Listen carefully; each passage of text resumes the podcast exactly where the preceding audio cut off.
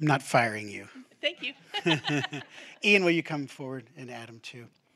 Um, as uh, many of you know, and now you all will all know, that today is Ian's last day on.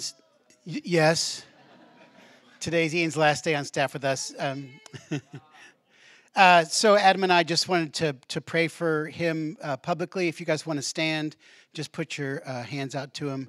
We want to pray. We've said our nice things. We'll say more, but we're going to pray for you right now. Do you have a mic over there? Okay. Father, we, Father, we thank you for Ian. All right, we'll try this again. Father, we thank you so much uh, for Ian, for bringing him here, um, for the plans that you had for him and continue to have for him. Lord, we look at Ian and we see so many of your promises, and it's easy to trust. Like in Philippians, it says, He who began a good work in you will carry it to completion. And Ian, you are an example of the good work of the Father. You're an example of a man who fully trusts Jesus, who leans into Jesus, who's open to the Holy Spirit in his leading, and you have freely given away all that you have received. And we just declare that you will continue to be one who freely receives and freely gives. And uh, Luke 6 38 uh, came to mind. Give, and it will be given to you, a good measure, pressed down, shaken together, and running over, will be poured into your lap. For with the measure you use, it will be measured back to you. And so, again, we just say that has been true, that will continue to be true. And um, Father, we thank you for the things that you have in store for Ian and Rachel in Nashville during uh, seminary and the communities that they will plug into. And so we just ask for abundant fruit, a lifetime of abundant, fruitful ministry in you. And just as we're praying, Ian, I want to say, as a father in this uh, family of God, we love you. We have uh, loved you. We will continue to love you. God, I thank you that you've given us uh, wisdom to trust your heart in Ian while he's been here. And it has been a faithful heart because you have done it in and through him. And so now, Lord, we entrust you. We trust you, God, with Ian and with Rachel. We ask that you take them, that you bless them, that you fill them, that you mold them and use them. God, that you pour out your love upon them and through them. I ask in the name of Jesus for Ian and for Rachel, even a deeper capacity to know your love, a deeper capacity. And I ask that you fill every part of him, Holy Spirit. Father, Son, and Holy Spirit, come and bless him. And now we send you, Ian, with our blessing, with our tears and our joy and um, our love. And uh, Lord, anything that you have deposited in this body as of in your church, we ask that you would release it into Ian and Rachel, that you would pour out your spirit upon them and so bless them on their journey.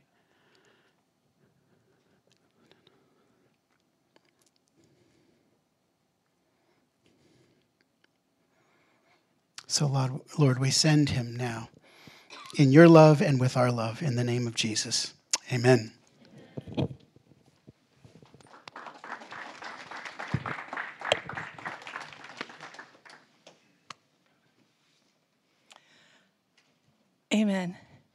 So now we're going to give God our heart through our offering.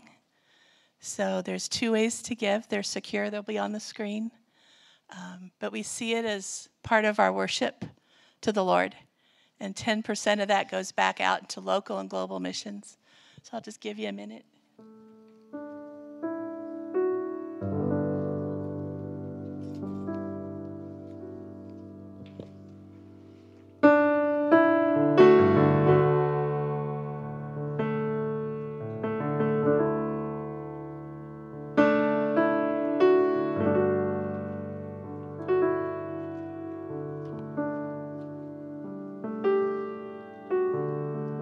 Father, I know how much you know we love you. And you love us so much. Would you take these gifts and use them for your glory to expand your kingdom? And when you bless each giver with what you see that they need out of your abundance, but receive our praise and our worship and our tithes and offerings for you to do what you want to do with. In Jesus' name,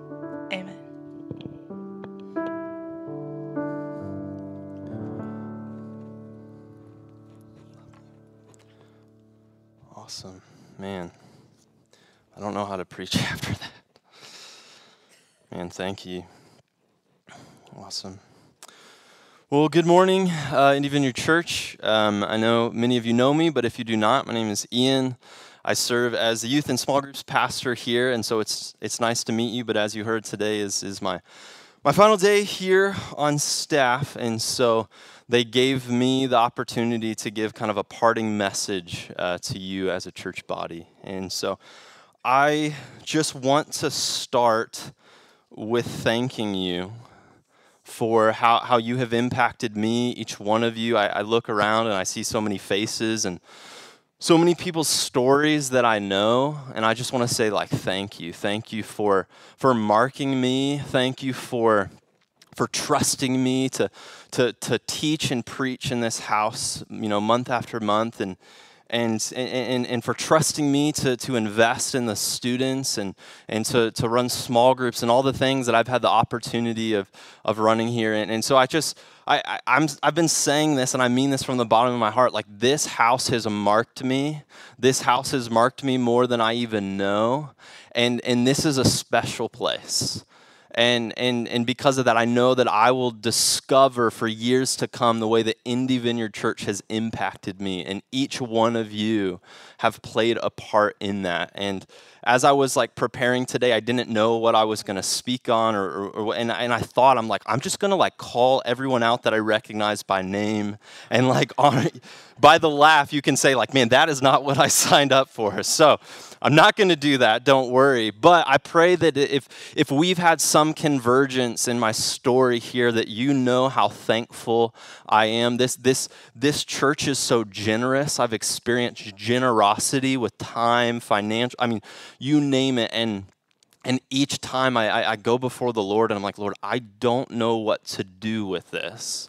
And so I, I just pray that you hear from the bottom of my heart, thank you. Um, and like I said, I'm not going to preach or you know thank pers- name by name, but but please just hear it. And I could go on and on about how much I've been formed here. The youth leaders, man, thank you.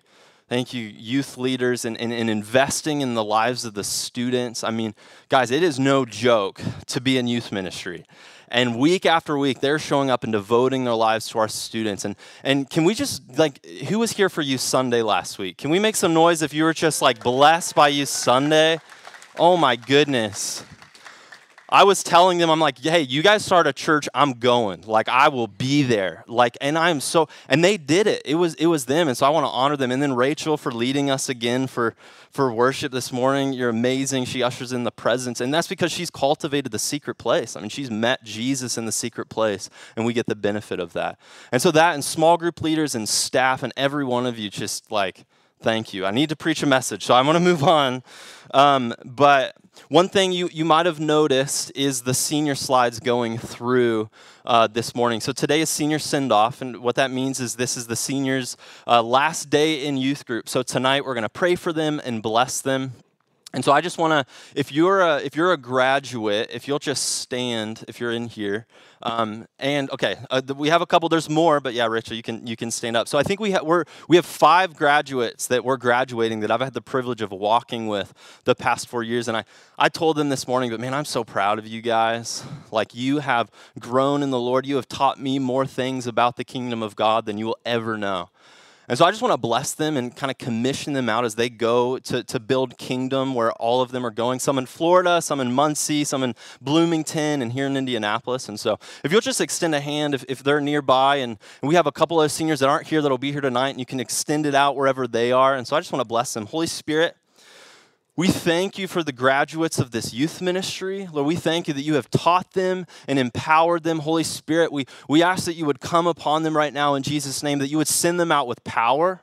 Lord, I thank you that you have taught them what it looks like to be a wholehearted, devoted lover of Jesus in this season. And Lord, I thank you that you're going to bring a healthy Christian community around them at their, their universities, at, at the ballet, at everywhere that they're going. And Lord, we launch them out with thankfulness in what you've done in this place. And Lord, but we thank you that their story has just begun. And Lord, we just cannot wait to see how you use them, how you use Rachel, how you use Abby, how you use Sam, how you use Jace, how you use uh, uh, Alyssa, how you use every single one of our, of our, of our graduates, Lord. We, we thank you.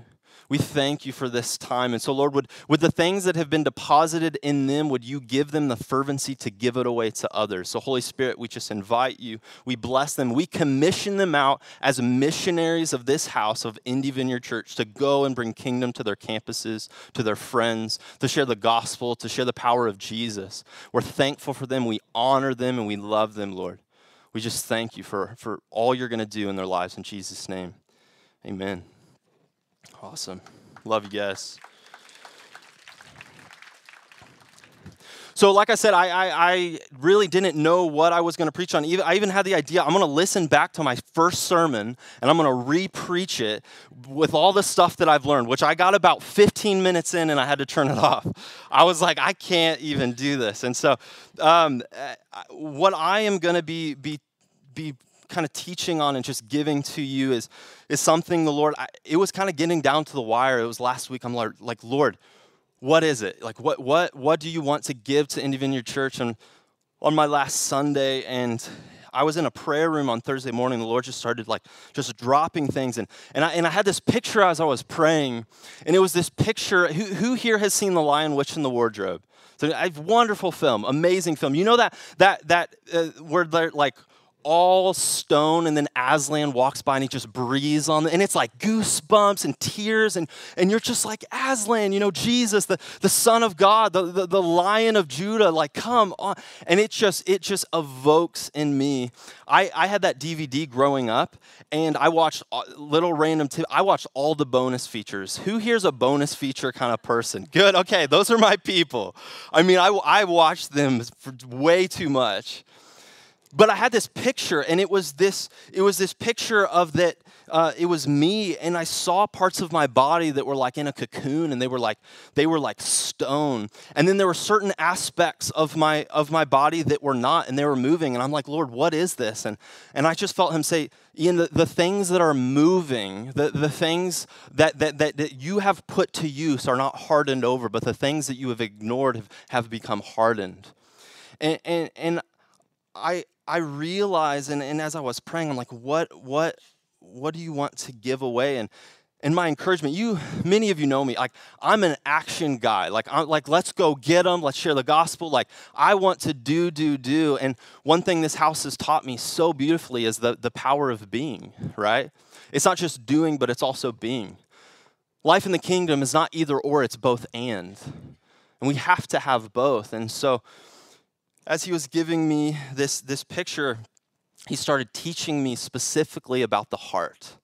And what is the heart and what does it mean? And, and, and, and, and what, is, what does it look like to have a heart that's completely devoted for Jesus? Because that's, that's what I want to be known for. I want to be known for, above all, what was Ian? He was someone who was wholeheartedly in love with Jesus. In my heart, if, if, if I deposited anything into this house, it's that you would know that you can experience a breakthrough, you can experience freedom, you can experience life abundantly, full and complete life if you would just devote your whole being and heart to loving and adoring Jesus. That's, that's, what, I, that's what I want us to get. Now, is there nuance in that? Yes. Are we called to make disciples? Yes. Are we called to, to preach the gospel? Yes. But, but it's an overflow of love because we, love, we talk about what we love, right? If you love your kids, you, you know the person who can't stop talking about their kids, and that's a beautiful thing. But you're like, man, you love them, and every sentence is about your kids. or for me, for a long time, it was Taco Bell. Like I was always talking about Taco Bell. I didn't have kids, so don't worry, I would love my kids way more than Taco Bell. But when you love something, you can't help but talk about it. And so that's what I, I want us to, to hear and, and, and to, to, to really dive into. And so today, I, I, if you would, like, just find your heartbeat. Like, whether it's on your chest, whether it's here. I'm not a medical person, so I think this is a good one. I think this is another good one. That's all I know. Maybe you can feel it here. My heart's beating pretty fast. I've been preaching, so I can feel it. And just feel your heartbeat. I'm just going to be silent. Just feel it. Feel it beating. What's your heart doing? It's pumping blood, it's keeping you alive, it's pumping oxygen to your brain. It's doing what it was designed to do. It's, it's beating, and we all have different heartbeats, but you can feel it. This is your life source. And the question I want us to ask, and keep your hands, feel your heartbeat, is simply this question What is your heart beating for? That's it. It's not a big idea, it's not a big thing. It's, it's just this question What is your heart beating for? Who's it beating for? And today we're just going to unpack that. What does it mean that my heart is beating for something or someone? And, and my heart and my, my desire and, and the calling of the Lord on not just this house, but us as people of God is, is for our hearts to beat for Jesus is a beat for Christ and Christ alone, that nothing should, should be higher than the person of Jesus on this list. Your heart beating, it's, it's for Jesus. And so I want you to be asking yourself that question as we, we continue through this message. What's your heart beating for? And I encourage you, really look inwardly with honesty. Because we can say one thing, but then when we look at our lives, we see our heart is actually beating for something else. So be honest. What, what's your heart beating for? Who's it beating for? So, a couple things about the heart. One, um, in the Old Testament, um, all throughout Scripture, the way the Hebrews, the way the people of Israel viewed the heart is very different than how we would view it. So, we kind of look at the heart and we would say that, you know, it's an organ.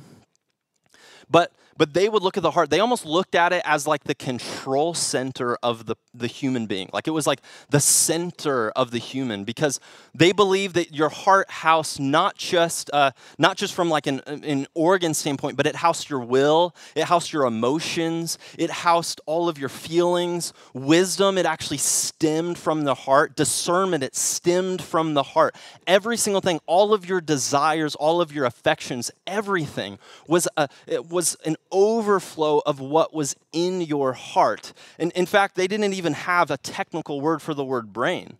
And so, like in, in, in, the Bible, we don't like we see the word mind, but the actual like organ brain, we don't see that. And so, even your thoughts, they would say, were housed within your heart. And so, I want us to put on kind of that worldview as we talk about the heart to recognize this means so much more than we think it means. And there's so much robustness in this idea of, of what our heart is actually longing for. In fact, what I read in the in the welcome uh, from Deuteronomy, uh, what was it? Deuteronomy four, or, or sorry, Deuteronomy six four. It's it's uh, this this old Hebraic uh, prayer. It's called the Shema, and and many of you have heard it. Love the Lord your God with what? With all your heart, with all your mind, with all your strength. Right? What's our first calling? It's it's it's to love the Lord your God. And then Jesus, we see in Matthew, he, he then says, Love the Lord your God with all your heart, mind, soul, and strength, and then love your neighbor as yourself. But first, love me. I mean, it's in the, it's in the Ten Commandments, right? You shall have no other gods before me. What is it? Our calling, first and foremost, is to love the Lord, to love God. And, and so, what they would do is they would literally say this prayer morning and night. They were always reminded where their first love was, which was who? It was the Lord. And anytime they got confused, anytime they got distracted, anytime they got divided in their devotion, they would, they would remind and end their day saying, Oh, yeah, it's, it's love the Lord my God with all of my heart, with all of my being, with all the center of, of, of who I am. There's a really good video uh, by the Bible Project, and I love, love the Bible Project. And I encourage you to go and check it out. They, they have a video on the heart, and it's just like a deep word study. And so you can learn all about it and kind of how they would have viewed in Scripture the heart. But but one like kind of uh, I've changed it a little bit, but for the most part it's the same. This definition of the heart, which I I really love, it's this: the heart is where you make choices which are informed by your desires. It's the place where you make choices. It's the place that that we we experience overflow of our heart. Proverbs 4, right? Talks about guarding your heart for everything that you do, it flows from it.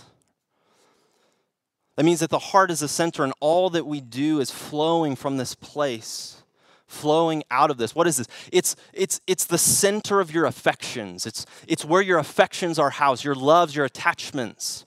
That's your heart. It's, it's what and it's who you love. It's, it's what you do, it's what you desire. And so, what we're going to do, if, if you have your Bibles, we're just going to kind of dive into to the book of Ezekiel, uh, specifically uh, chapter 11. So, you can turn with uh, whether it's your device or it's uh, you know your physical Bible, but this is where we're going to be camping most of today. Ezekiel chapter 11, verses 18 through 21. And it's so important we understand that, that every book of the Bible, every passage has a specific context. And so Ezekiel was, was, was to the people of Israel and surrounding nations. And the book of Ezekiel has a lot to do with judgment, for they, they, had, they had basically devoted themselves to idols. They devoted themselves to things that were not of God. And, and Ezekiel is, is kind of like here's God's judgment upon you. But then also, it's, it's a book of, of prophetic vision for what, what the people of God could be. And so, this specific verse is, is speaking to the people of God, to Israel. And so, I, I, I believe, you know, sometimes that we have passages that are prescriptive some are you know we can infuse ourselves into the passage other times we just read it and we say okay this was to a specific people but since God is speaking to, to his people, to the Israelites, I believe that, that he also can speak this to us as God's people, as followers of Jesus. So let's just read this together. They will return to it and remove all its vile images and detestable idols. I will give them an undivided heart and put a new spirit in them. I will remove from them their heart of stone and give them a heart of flesh then they will follow my decrees and be careful to keep my laws.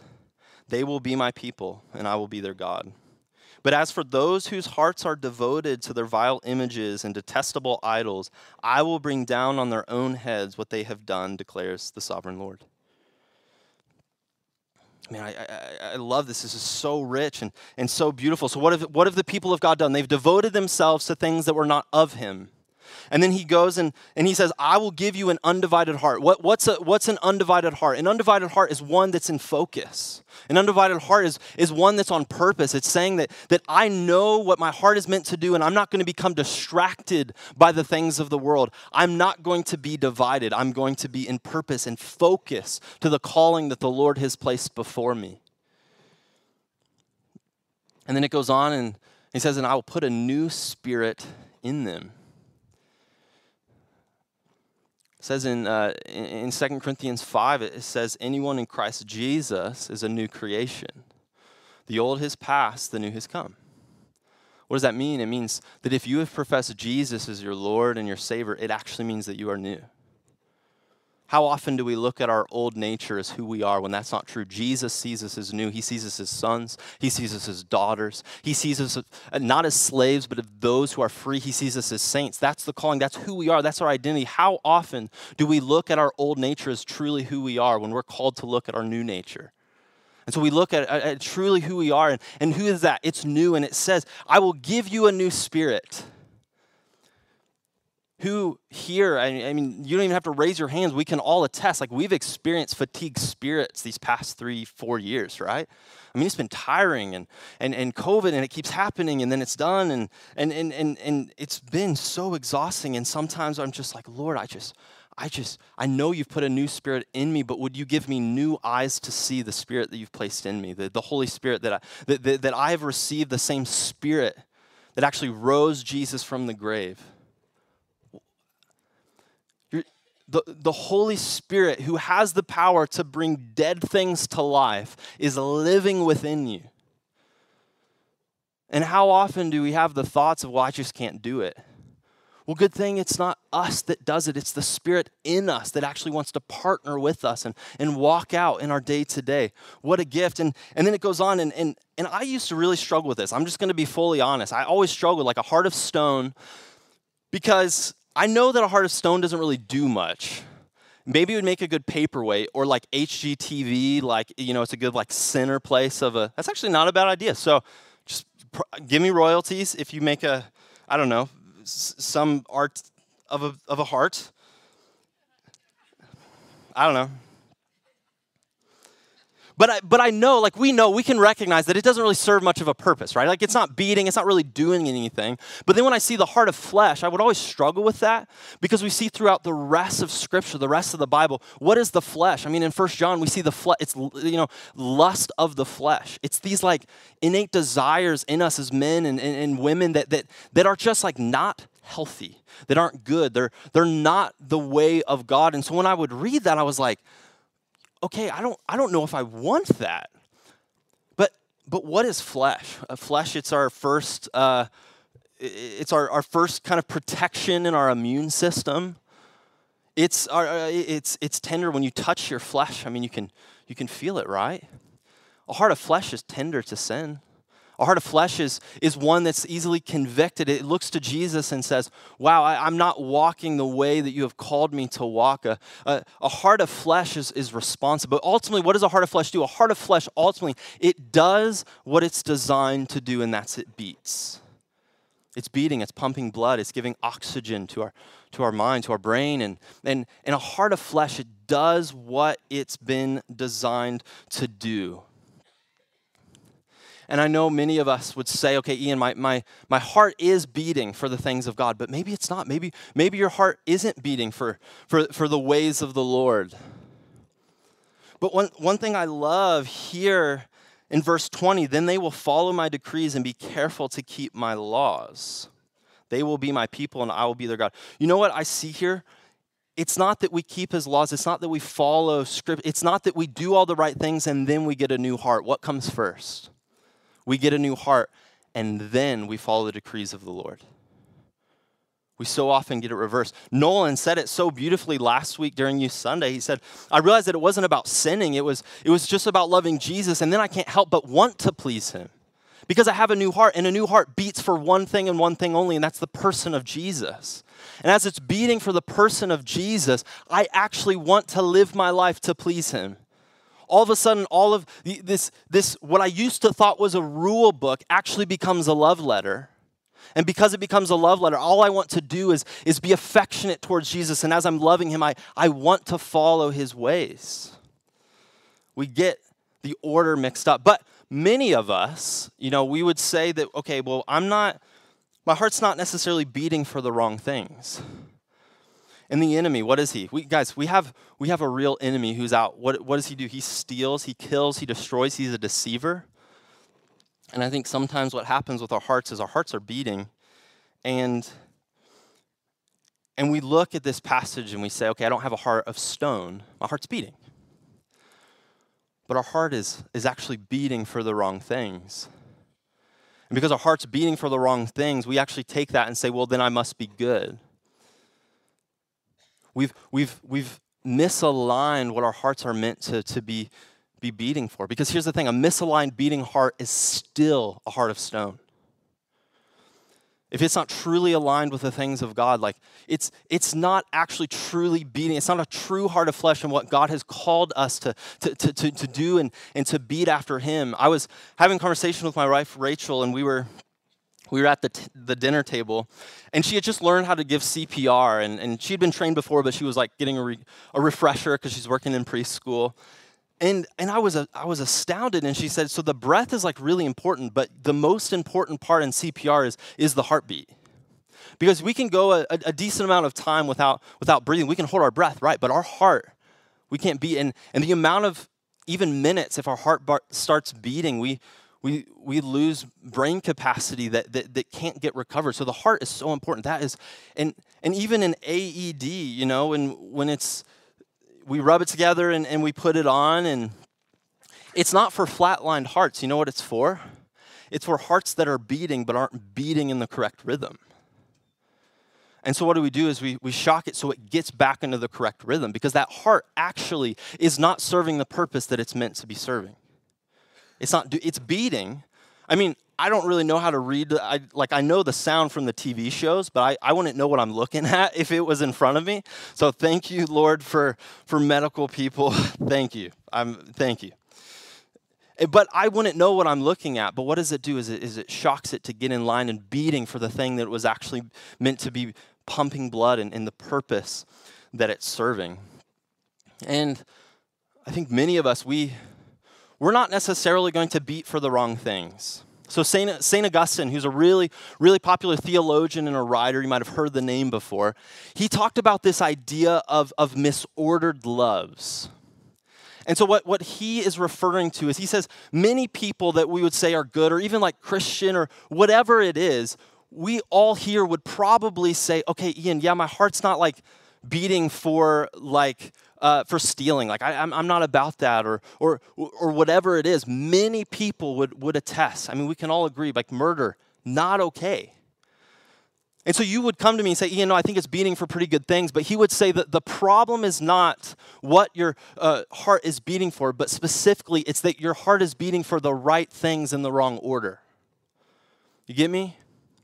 It's saying the things that were good has become God. You shall have no other gods before me. And that includes good things.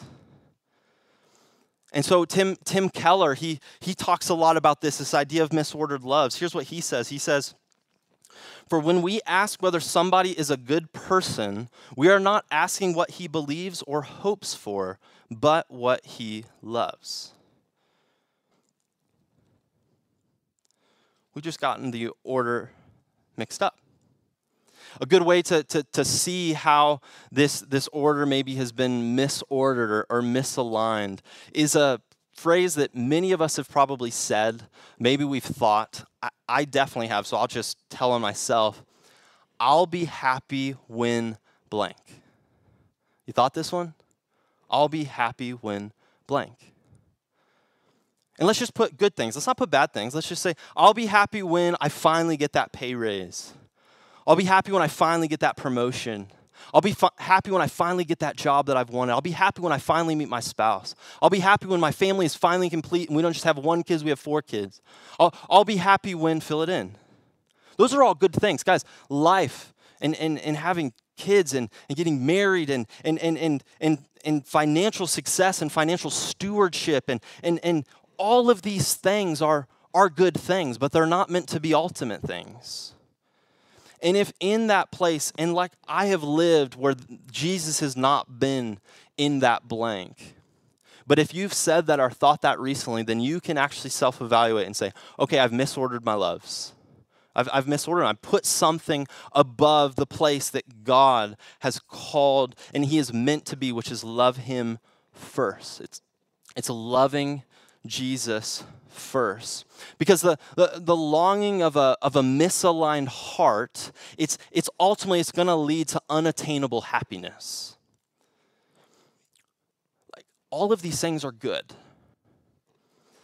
These things are, are not bad things, but they will not ultimately make you happy. They're, they're fleeting. Because then what happens? Then we fill in the blank with something else. We put something else in its place and we, we say, this, this is what I want now. Well, I guess it worked for a couple years, but not any longer. And so that's how we can authentically ask and, and kind of look in ourselves because the only thing that, that we can achieve true happiness, or not even happiness, but true joy, like actually experience joy is, is when jesus is our first and primary love. When, when we, are, we are beating with all that we are for him and the things of him. And yes can we want these other things? Absolutely but let's not put them in the wrong order. It's so key that that we get this. And jesus what's he going to do? He's going to he's going to give it to us. Like he he he is there and I'll put it this way imagine that Jesus is, is at the center of this room right now.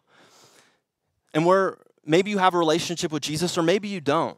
But I think we so often picture that in this walk with Jesus that, that he's the one, he's always moving around and he's hard to kind of land down. What does it say? It says that Jesus is at the right hand of the Father interceding for us, which means he's in a place, he is there, he's seated.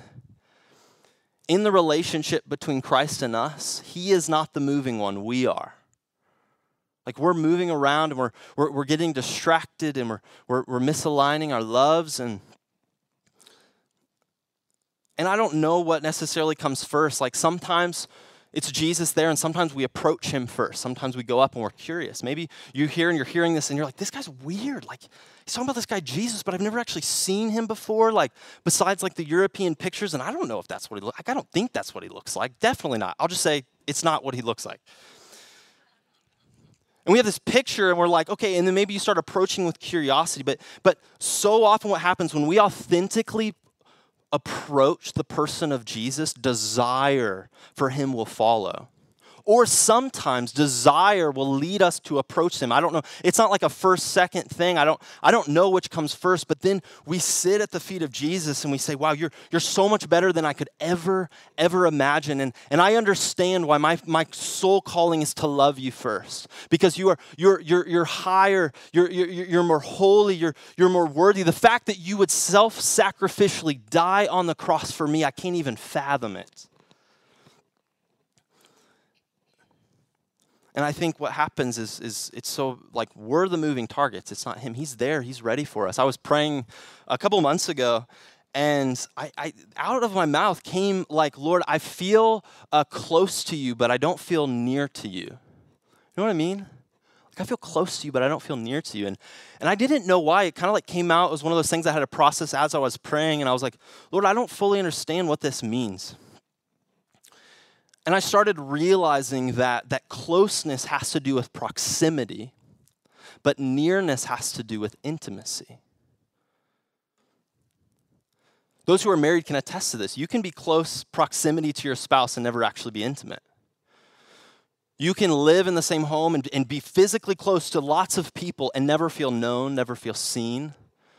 And so I realized that, that I had been in proximity with Jesus so much, but I actually hadn't been intimate with him. I hadn't been near to him. I hadn't invited him into the quiet place and say, Jesus, just, just come in and I want to meet you and, and, and thank you for the sacrifice that you made on the cross. And so, my invitation to, to you is, is that you would be near to Jesus, not just close. How often, I think one thing that, that, that, that saddens my heart is, is the church so often people who attend church come in and, and settle for proximity with the Lord and never experience true intimacy with Him. You could experience that here. The presence of God is here. I mean, it's evident. The Lord is here. And so we can come in and we can actually be satisfied and say, I've been in the presence of God, and go out and never be changed in our life. And the reason we haven't been changed is because we haven't been intimate with Him. We haven't been near to Him. And you know what intimacy requires? It requires invitation. And we're the ones that is invitational to Jesus. He's a gentleman. He's not gonna, he's not gonna come in and say, I just want now, does he want your heart more than anything? Yes. More than anything, he wants your heart, but but he's not gonna force you to give it to him. We are the ones that's invitational to Jesus. And so, intimacy and nearness, what does it require? It requires invitation of the person of Jesus and saying, Jesus, I want you, I want to love you, I want to be with you, you're worth it all. And then, as we invite him, it, it, it requires vulnerability because so oftentimes, what do we have to do? We have to be authentically vulnerable with Jesus and say, I don't have it all together. The amount of times that I've tried to have it together with Jesus, like, no, I'm pretty good. Like, I just memorized that verse this week, so I'm fine. Thank you. Like, I'm good. And you know what he does? He just sits. He says, okay. And then next week, I'm like, no, no, no, I'm good. Like, thanks. And he's like, okay, that's fine. And then all of a sudden, I, I'm in my car and I start feeling this, this feeling that I've been avoiding for, for weeks and maybe months. And, and I go, wow, I'm just feeling this, this emotion that I didn't know was here. Jesus, I need you. And he says, I know. I've been waiting. But every single time I invite him into that place. And so, would we be a church, would we be a people that invites Jesus into places of intimacy in our lives? Places of honest and raw emotion. One thing Rachel, my wife, always says is emotions lead us to honesty before God. they're like they're informative to say wow it just it, it means that i get to come to jesus and say like this is what's going on in me and one way to, to see if you're trusting in the lord with with all of your heart is, is he at the forefront? Yeah, we have the, the happiness piece, but you know when it's really tested? It's when we experience like a heart palpitation. In other words, what I mean is like all of a sudden we, we experience offense. Who here has been offended in the past two years? Okay, good. I saw everyone, all right?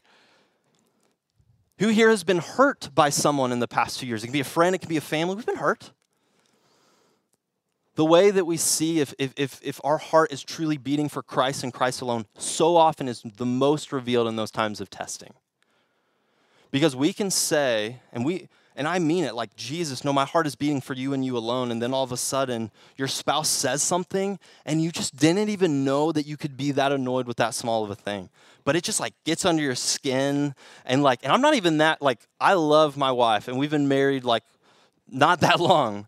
But I, I like it, it, can happen, or it can happen with a friend, or it can happen with a sibling or family member. We experience that offense. And what happens when we all of a sudden experience testing to what our heart is beating for? Does it quickly realign with the heart of Jesus? Or does all of a sudden it show where our true allegiance and loves lie? And I just want you to authentically ask because, because it's in those moments. And what I found is, is the more I love Jesus, the more I, I sit at his feet, the more I'm with him authentically, the more I, I sit with him, the more I realize that in those moments, I start to look more like Jesus. Now, I got a long way to go.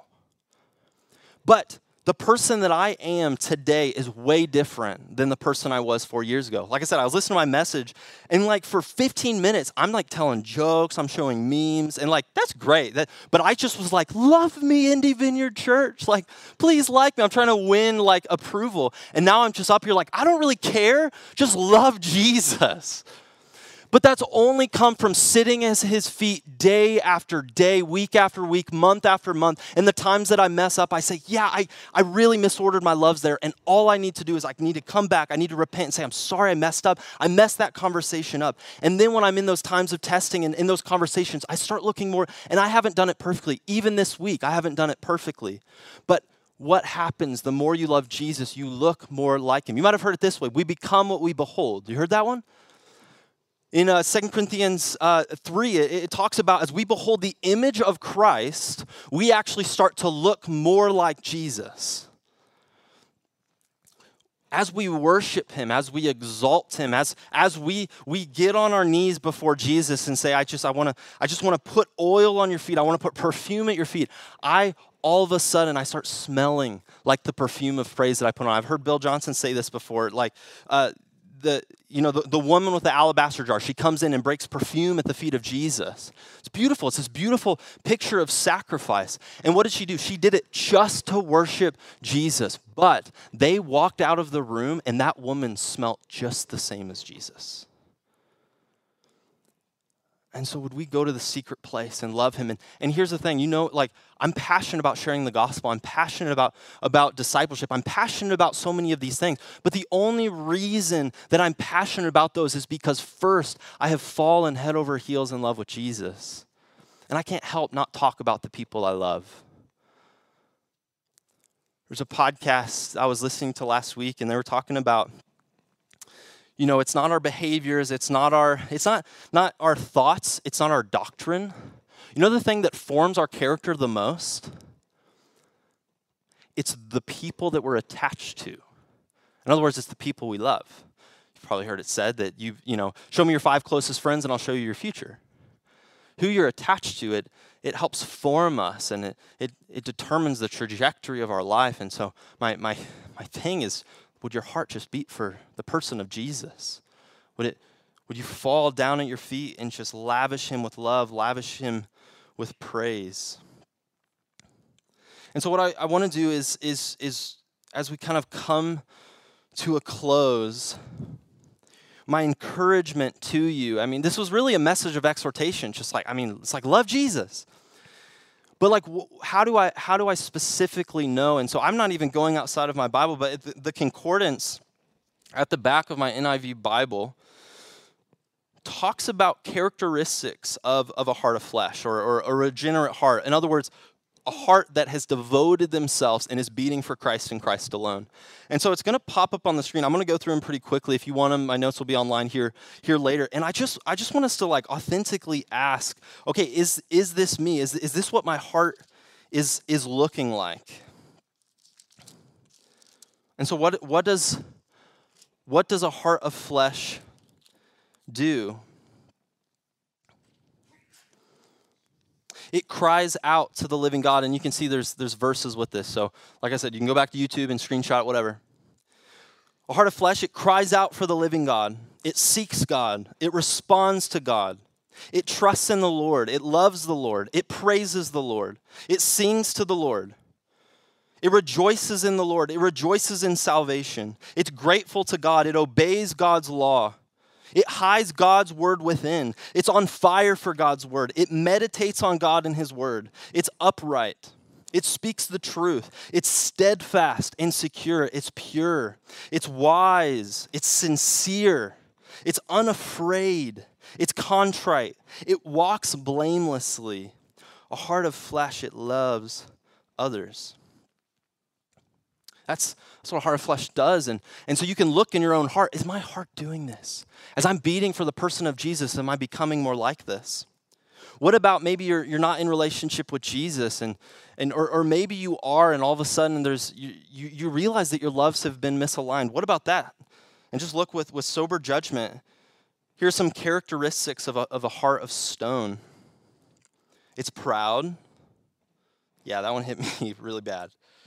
It's foolish, it's deceitful, it's rebellious, it's perverse, it's evil, it's wicked, it's calloused, it's malicious, it's hardened, it's darkened, it's deluded, it's unrepentant, it's unbelieving, it's gone astray, it's devoted to idols, it's filled with schemes to do wrong, it's filled with madness, it's far from God. Now, the way I want to end this is the beautiful picture because here's the thing it's not about us. We love because he first loved us. So our love and adoration for Jesus is simply a response to what he did for us on the cross. And this is how I want to end it's God's relationship to the human heart. This is how he views you. And I'm just going to say it directly to you because this is him speaking to the people of God, to Indy Vineyard Church today. God, he, he knows your heart. He searches your heart. He tests your heart. He influences your heart. He directs your heart. He opens your heart. He touches your heart. He makes light shine on your heart. He cleanses your heart. He writes his law on your heart. He strengthens your heart. He keeps your heart loyal. He gives you a new heart.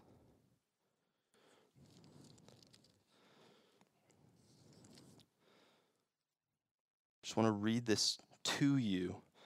And imagine this is the Lord speaking to you. And actually, just close your eyes. I want you to imagine this is the Lord. This is the Lord our God, the one true God in the Shema. That's what, that's what it says the, the one God. He is speaking this to you in your heart, and this is what He desires. He says, I will give you, I will give you an undivided heart. I will put a new spirit in you I will remove from you your heart of stone, and I will give you a heart of flesh. Then you will follow my decrees, and you will be careful to keep my laws. You won't have to strive, you won't have to do the right things, you won't have to have to check off the list and try your very hardest to never sin again. He's going to give you a new heart and you're going to want to please him. You will be my people and I will be your God. But as for those whose hearts are devoted to their vile images and detestable idols, I will bring down on their own heads what they have done, declares the sovereign Lord. Ministry team, if you would, if you would come up and, and band, there's this beautiful song that has gripped my heart for the past probably year and a half, and it's the most simple song, and it's I don't have much this is the chorus. This is it. I don't have much, but I have a heart that beats for you. That's it. It's what I have for you. I don't have much, but I have a heart that beats for you. the verses is how can I respond to the love that you have lavished on me? I don't have much, but I have a heart that beats for you. So, Jesus, would we be a people where our hearts beat for you and you alone? Lord, I thank you that, that you are giving each of us new hearts, that, that you are restoring in us a love and an adoration for you and you alone. So, Lord, would we respond to this? Would, if we're feeling a, a stirring or the Holy Spirit just saying, I want to give you a new heart today, Lord, would today be a marker in our, in our faith journey with you that says, Today is the day that I decided it's not about me anymore and it's only about you. Jesus, I want to love you like that weird guy on the stage loves you. In fact, I want to love you even more. I want to see how much can I love you today? How much can I love you in my week? How much can I love you this month and this year? I just want to respond to the love you lavished on me as you died on the cross for my sins. I recognize I'm a sinner. I recognize that, that I've messed up. But Lord, I thank you that you have made me new. Anyone in Christ Jesus is a new creation. And so maybe even as I, I say that, you're, you're just, even that far from God piece, you're recognizing, man, my heart is far from God. I want to be close to Him. Would you not leave without getting prayer, whether it's emotional, physical, it doesn't matter, but would, would you come forward and, and, and you can even talk to me and say, I, I, I want a relationship with Jesus. I've been far from God, and I feel like I was here in this building for a purpose, and that purpose is to start a relationship with Jesus. I don't know what it looks like, but I want it. Would you tell me more? Come up, get prayer. And would the Lord give you a new heart today? Would He instill in you a, a, deep love and adoration for the person of Jesus? And even your church, would you be marked as a house that is first and foremost ordered its loves with God at the forefront. Jesus, our heart wants to beat for you. And so show us how. Show us how we can have a beating heart for you. I'm just to say back so you can come forward and forward and get prayer. We're just to take about a minute just in the presence of the Lord just to respond. And then I'll close us. So Holy Spirit, just say, come minister to us. If you want uh, personal prayer art, you can go over there and, and get uh, some, some art prayer that they'll pray over and give to you. It's really, really powerful. So just come forward, respond, ask the Lord to give you a new heart. Just give us a new heart, Lord.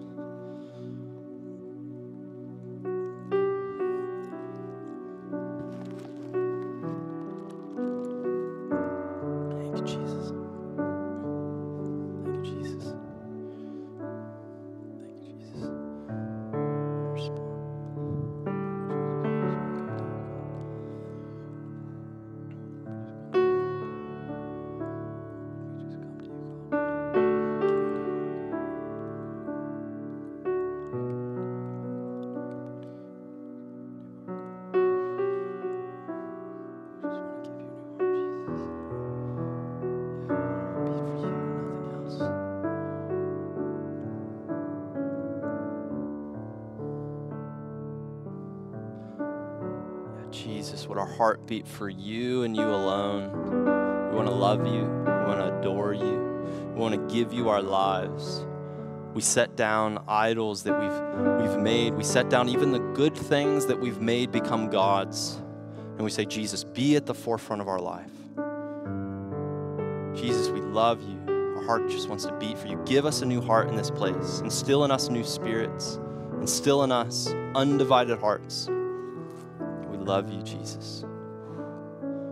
Holy Spirit, come. It's in your name. Amen. I encourage you, do not leave without getting prayer.